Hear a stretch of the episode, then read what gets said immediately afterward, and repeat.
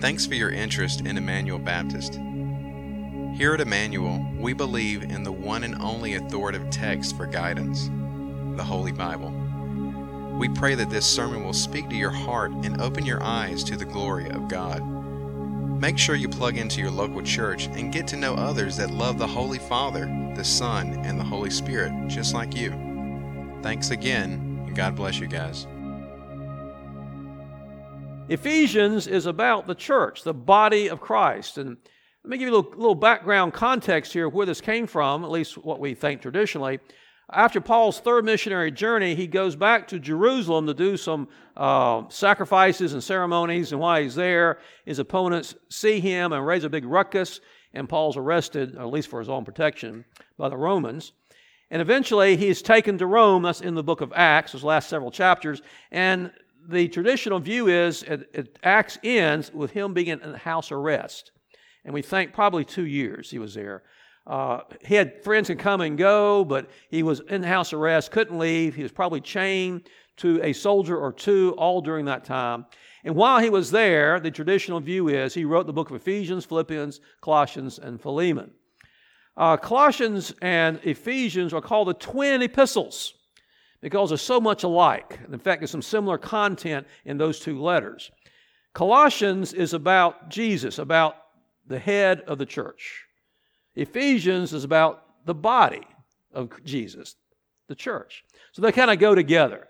But Ephesians is about the church, about you and about me and about um, Emmanuel Baptist Church. Now, we come to this letter here, this uh, greeting, this uh, salutation, this uh, e- epistle of Ephesians. Now, uh, I went to seminary and learned this. I may give you some seminary experience here. Uh, I found out that an epistle is not the wife of an apostle. Just let you know that. Epistle is a letter. It's a fancy word for a letter. It's a letter of Paul to the Ephesians. Now, in the, in the old days, you remember when you got letters in the mail? I don't mean on the computer, letter in the mail. And you get one, especially with no return address. First thing you do, you open it up, and you go to the very end, don't you? Who wrote this to me?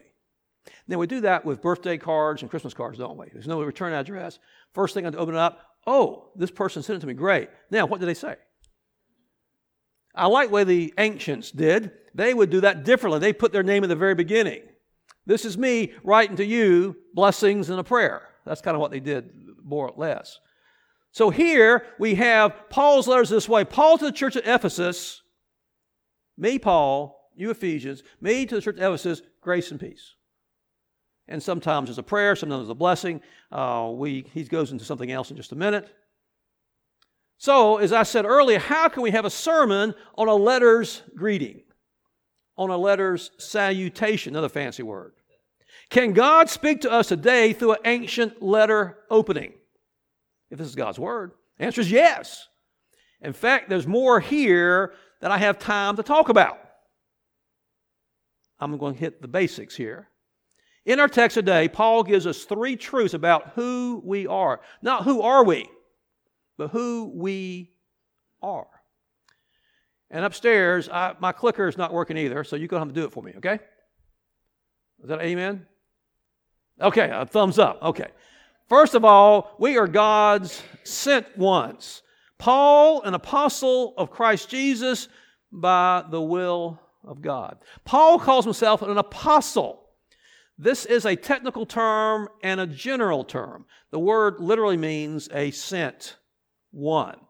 In non Christian literature of the time, uh, it would describe a naval squadron going on exposition. They're going out, they're sent one from the military. That's kind of a general word. It's also an ambassador sent out by a government, by a king or a ruler or a government sent out on behalf of that ruler or that government. He was or she was an apostle, a sent one. Now, in a technical sense, a Christian technical sense, this is one of the original 12 disciples of Jesus sent out by him for the Great Commission. Now, I know as a young Christian, uh, church member, and growing up in church, and even as a young Christian in college and so forth, I was confused by the 12 disciples and the 12 apostles. That's confusing. And I found out they're the same. Now, Jesus had many more than 12 disciples. He had at least 70. He sent out two by two. In fact, when he picked the 12, he picked the 12 out of a big group. He picked these 12 to be with him and to train. And he had 120 disciples in the upper room after his ascension. So, a disciple is anyone who follows Jesus, kind of backpacking upon what you said yesterday, and help us understand what a disciple is. A disciple is a Christian who follows Jesus. It is any Christian who follows Jesus. But an apostle is a technical term for the 12, the 12 disciples, the 12 apostles. I guess they become apostles with the Great Commission as Jesus is ascending to go into all the world. Now, notice what Paul says here. He says, Paul, an apostle of Christ Jesus. Now, he is saying that he considers himself equal with the 12. In fact, you might say there's 13 apostles. That's what Paul would say. Now, I'm interested to see how the others would think about that. But he said in other places that he had met Jesus face to face and he was commissioned by Jesus just as much as the 12 were. I am an apostle in a technical sense. Now, notice what Paul says about his apostleship by the will of God. He didn't say, I want to be an apostle. He didn't say, I've been to seminary and got my certificate, or I've been ordained by a certain church, that therefore I've chosen to be an apostle. No, God picked me to be an apostle. I didn't choose this. I want you to notice just the, the, the, the, feeling Paul gives here and other places he mentions that he's an apostle. He's confident. He's not arrogant. He's not saying, I'm an apostle and you're not. You know, look at me. God chose me over you.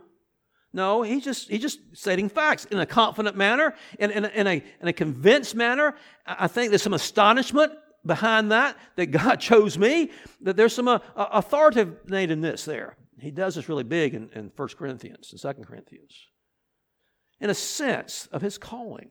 He's confident, he's convinced, he's convinced, he's astonished, he's authoritative in a sense of calling. And in a general sense, this can be applied to each one of us, you and me, every Christian. Because of the Great Commission in Matthew 28, to go into all the world and make disciples. He sends us into the world. We are sent ones, you and me, every Christian. And if I can put it in this way, our baptism experience is our commissioning service. We're commissioned to be sent ones. Like an ambassador for Christ, we are sent out by the king on behalf of the king to do the king's business. Like Paul, we can be confident, we can be convinced, we can be astonished, we can be authoritative in our calling, our position as an apostle, as an ambassador for Christ. We are called to do kingdom work on behalf of the king by the will of the king. In the Great Commission, go. That is a participle supporting the, the main verb of make disciples. It's kind of like as you're going or when you're going. Wherever you go in life, you're to make disciples. You are sent in your job, in your neighborhood, at the grocery store, in church, raising your family, whatever activities in your life, you are an ambassador for Christ. You are an apostle. You are a sent one on behalf of the king to do the king's business. So, what is that business? As I search the scriptures, it seems like only one ministry has really been given to us. Paul says this in 2 Corinthians 5. We're given the ministry of reconciliation, reconciling the world to God. Reconciliation is sharing the gospel of people so they can be reconciled to God, and uh, so much more than that. But that's what part of our ambassadorship is about, our apostleship is about, is the ministry of reconciling the world to Jesus. And there's many different ways you can do that. Just in here, each of us are doing it in a different way because God has gifted us differently, experienced us differently, personalities are different. We can do all kinds of things, different kinds of ministries that God calls us. So many different ways as are different people. By using your spiritual gift and your personal ministry. How are we doing? I was the things yesterday's report I wasn't too surprised at most of that, really, except one. One kind of surprised me a little bit, and that was the thing on spiritual gifts. It was really high. that we felt like we had we understood our spiritual gifts and we were using them. Well, I was somewhat surprised. I'm, I'm glad that you, you saw that, felt that, doing that. Uh, that was really encouraging uh, to me. Our church, not just you, but our church, Emmanuel Baptist Church, is a sent one, isn't a apostolic church. We're an apostle as a church doing the king's business. This may be off subject, I don't know. You guys have seen what's happening next door. The new road. You, when I came here almost two years ago, a year and a half ago, you said, There's a road coming by here. Then I saw the flags up uh, th- two, three weeks ago, and then they're doing stuff, and look like they're making an entrance. People are just coming to the church, making a road here to Emmanuel Baptist Church. Right? Looks, looks that way. It looks like making one or two entrances here. Come here. I think I said yesterday or whenever, we used to be a church in the field, and they were a church on the corner. Right? Amen. So uh, we had nothing to do with that except God, I guess. So we'll see how God uses this new road and this new entrances and, and so forth. So we are church is a sent one, and we're to go, not just be stay on the corner, to go. The Great Commission calls us a disciple, to, to, to tell others about Jesus, to win them to Jesus, and to train them to go out and tell others they can win people to Jesus, going to train. It's, it's, a, it's a vicious cycle. No, it's not a vicious cycle. It's a good cycle. This is our job as an ambassador church for Christ, a disciple making church. So we are God's sent ones. We are apostles. I am an apostle. Will you say that with me? I am an apostle. Say it again. I am an apostle. You believe that? You are. Second, there you go. We are God's saints. Paul, an apostle Christ Jesus, by the will of God, to the saints who are in Ephesus. Saints. When you hear the word saint, what comes to your mind? I think the Roman Catholic model has influenced us greatly.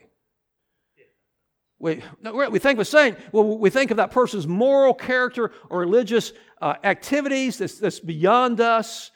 And I'm not sure if these, are, these two people are saints yet, but they're in the process of the Catholic way of doing things is uh, Pope John Paul II and Mother Teresa. They're both on the, on the way, if they haven't got there already, to be saints in the Catholic Church. And because they seem to be beyond us, so holy, so saintly, and what they did and who they were. And that seems to be our picture, our mentality of saints. But Paul doesn't use the word that way.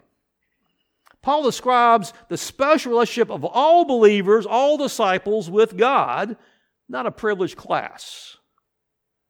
The word literally means the same, means uh, holy ones or set apart ones. That's what the word means. The root word of the word saint, we get our word holy from, and sanctuary and sanctified. It all means set apart. We call this room here a sanctuary. And technically, this is only a sanctuary on Sunday mornings when the saints gather. It's a set apart room. Other times, it's an auditorium. But it's set apart for God's purposes, in this case, for worship. We use, maybe don't use that, those words in the same way, but we have a, a concept of things being set apart. You, you, you, go to the grocery store or go to Walmart or go anywhere and you have these special parking spaces set apart for handicapped people. Those are sanctified. they're, they're set apart. They have some for pregnant women now, and some for veterans now, and some for pickup now. Well, some churches, they have a, a pastor's parking space in the church. What you laughing at? they do. My uh, church in Newport, we had a, a, a dirt uh, parking lot, but we had a pasture sign right there, which is okay. Um, and when we paved it, I said, take that sign off.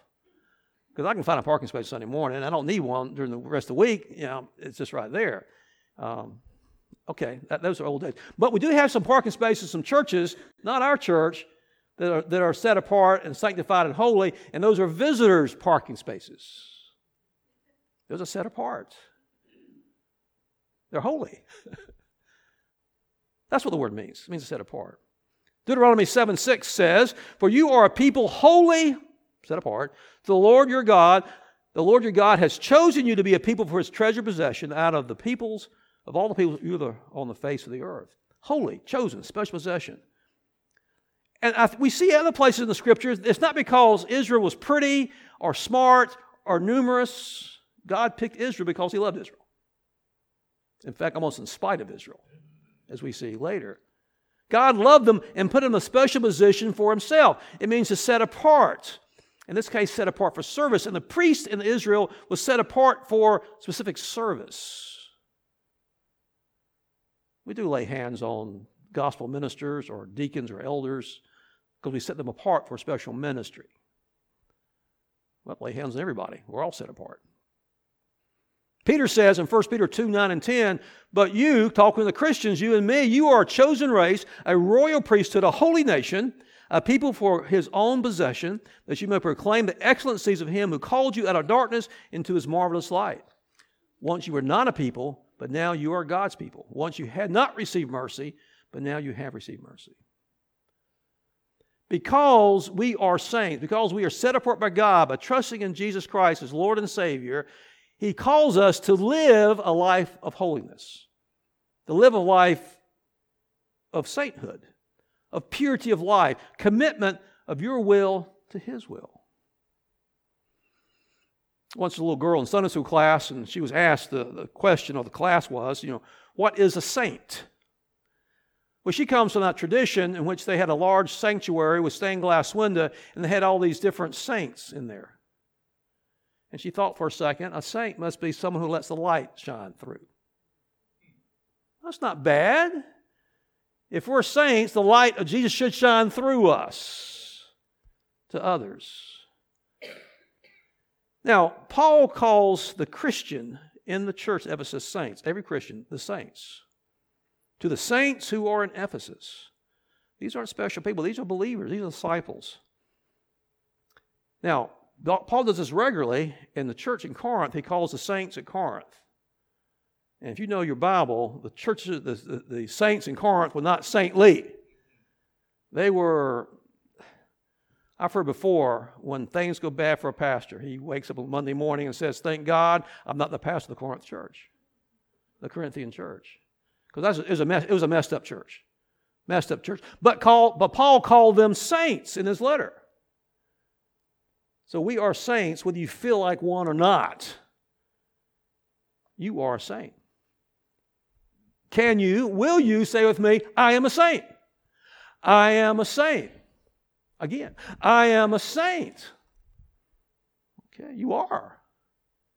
Whether you feel like or not. We are to live like one, holy, pure, committed. Third truth here, coming up on the screen there it is.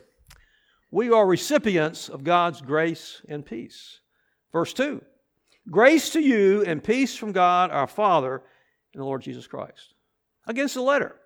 Me, Paul, to you, Ephesians, give you a blessing. Blessing, grace, and peace. That's pretty typical for a letter, but it's pretty deep here. It comes to the blessing part of, of grace and peace. So, what is grace? We'll talk about grace in more in detail later on, but you know Ephesians 2 8 and 9. For by grace you've been saved through faith, and that's not of your own doing, it is the gift of God, not a result of works. No one could boast. I guess a basic definition of grace is undeserved favor. Something you've received, a favor received that's undeserving. You don't deserve it, but you get it anyway. Now, I discussed this a little bit a few weeks ago in, in a different way, different context, but mercy is not getting what you deserve. Mercy is not getting what you deserve. You go to court and you got nothing in court and you throw yourself on the mercy of the court. I know I'm guilty. I know I deserve all this stuff, but judge, jury, cut me some slack. Give me something I don't deserve on the mercy of the court. We understand that. But grace is getting what we don't deserve.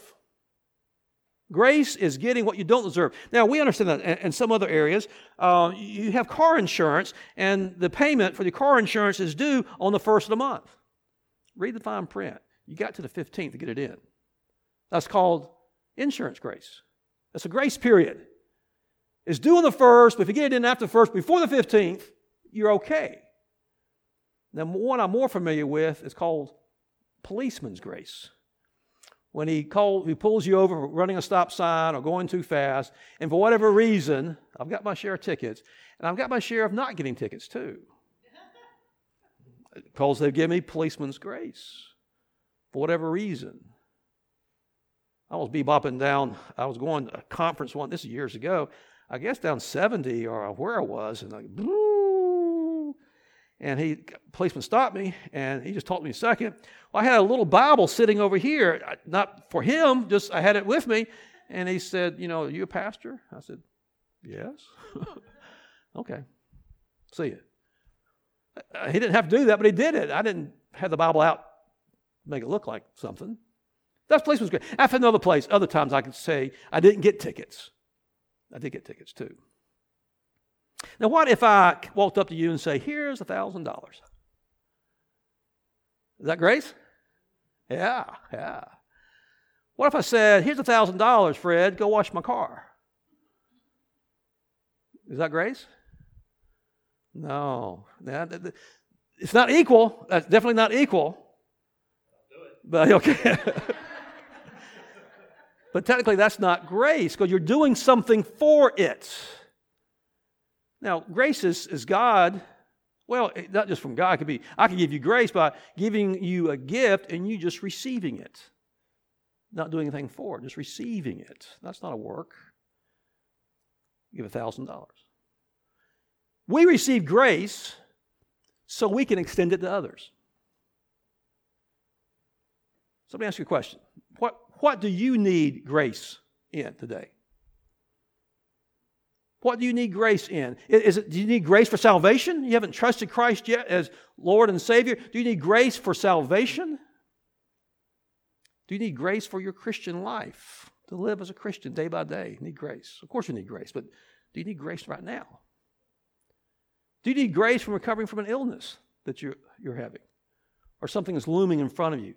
Do, do you need grace in loving a difficult boss or a difficult neighbor? Do you need grace in that? Do you need grace in discipling yourself to study the Bible regularly and to pray regularly? You need grace to help you with that discipline. God promises to help us in our time of need as we approach Him. I think it's from the book of Hebrews. We said that recently. Grace. We are recipients of grace and peace. Now, peace is, in one sense, is, but in another sense, it's not, the absence of conflict or war. We have peace between nations, and this means we're not fighting. Uh, that's that's a, a, vague, simple definition of peace, but peace is much more deeper than that. The peace is the, the presence of all the positive spiritual blessings which makes life worthwhile.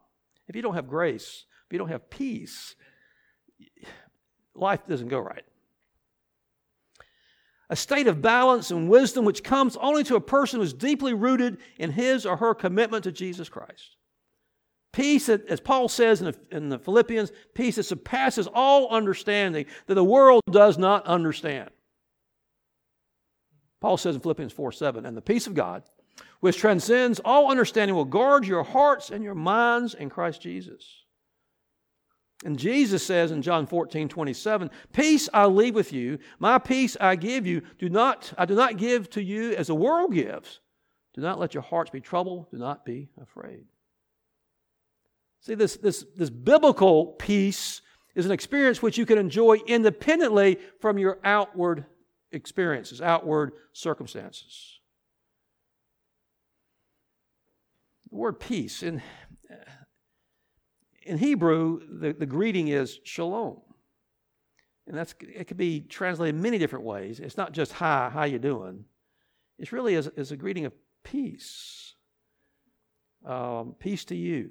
May you have God's peace. It's, it, it's a word of, of salvation, of, of wholeness, of healing um, it's not just absent of conflict, but it's all those things, and it can only come by the power of the Holy Spirit. And once you receive peace with God, and Billy Graham wrote a little track with that name on it, Once you have peace with God first, then you can have peace with each other. Our families and our marriages and our communities are messed up because we don't have peace with each other. And we can have that peace with our neighbor, with our husband or wife, with our children, with our church family, with our community if we have the peace of God first, then we have the peace with neighbors, and I think lastly, and maybe more importantly, you can argue with that, we need peace with ourselves. Some people don't like themselves, they have problems with themselves, can't forgive themselves. But we need peace within ourselves. That sounds counterintuitive, doesn't it? Now I want you to notice what Paul says here. Verse 2 Grace to you and peace from God our Father and the Lord Jesus Christ. Notice the order. You can't experience true peace without experiencing God's grace. Grace must come first, then peace comes. I wondered in the past, did Paul just write this down and didn't think about it? I think he wrote it. I think he understood it. I think he did it on purpose. He understands grace comes first and the peace can follow. People in our world are seeking peace. They're seeking peace in the world, with others, and with themselves, with God, but they can only experience that peace by God's grace through His Son, Jesus Christ, by the power of the Holy Spirit. So, who are we? As Christians, who are we? We are God's sent ones, God's ambassadors, God's apostles, speaking and ministering on behalf of the King. We are God's saints, His holy ones, set apart for service, individually and as a church. And we are recipients of God's grace and peace that comes only through Jesus Christ by the power of the Holy Spirit. And we are given that grace and peace so we can share that with others, or at least tell them how they can have grace and peace too. And we can act graceful and peaceful to them. Let's pray. Lord Jesus, thank you for the Apostle Paul and how you commissioned him and wrote these letters to churches to encourage, to correct, to teach doctrine, to teach Christian behavior. We thank you for his short salutation here, short greetings, how we can learn from it. Help us, Father, as individuals and as a church, Emmanuel Baptist Church, to be an apostle, to be saint and live like a saint, to experience your grace and your peace, to minister to the world. We love you and praise you in Jesus' name. Amen.